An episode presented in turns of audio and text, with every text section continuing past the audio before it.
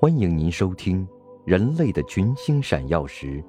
作者史蒂芬·茨威格，翻译舒昌善，演播麦田心声。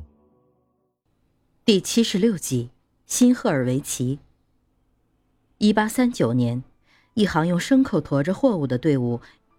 沿着萨克门托河岸缓慢地向上游走去。苏特尔骑着马走在最前面，身上挎着一支枪。跟在他身后的是两三个欧洲人，接着是一百五十名穿着短衫背心的卡纳卡人，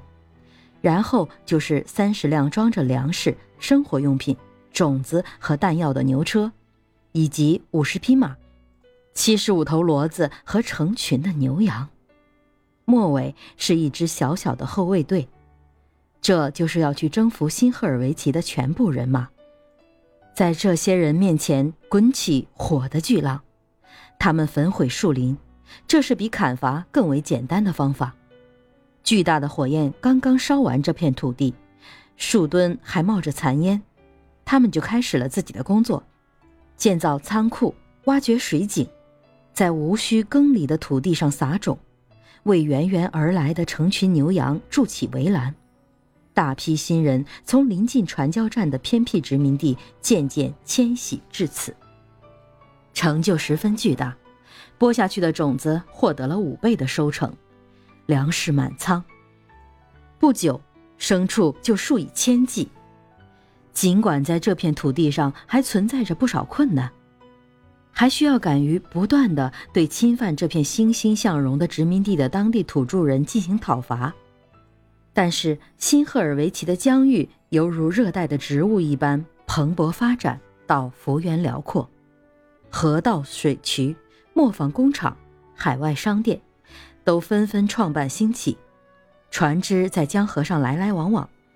苏特尔不仅供应温哥华和夏威夷群岛的需要，而且还供应所有停泊在加利福尼亚的帆船的需要。他种植水果。这些加利福尼亚水果如今已誉满全球，你看，果树在那里长得多么茂盛。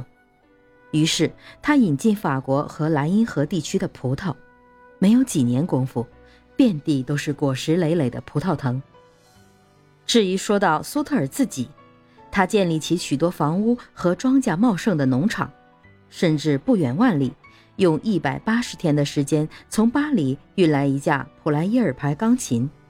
用六十头牛横过整个新大陆，从纽约运来一台蒸汽机。他在英国和法国的那些最大的钱庄银行里都能得到贷款和巨额的存款。他现在已经四十五岁了，正处在事业的顶峰。他想起了自己在十四年前把妻子和三个孩子扔在世界的不知何处，于是他给他们写信，请他们来到这里，到他自己的领土上来，因为他觉得一切都在自己的掌握之中。他是新赫尔维奇的主人，是世界上最富裕的阔佬之一，而且将永远富裕下去。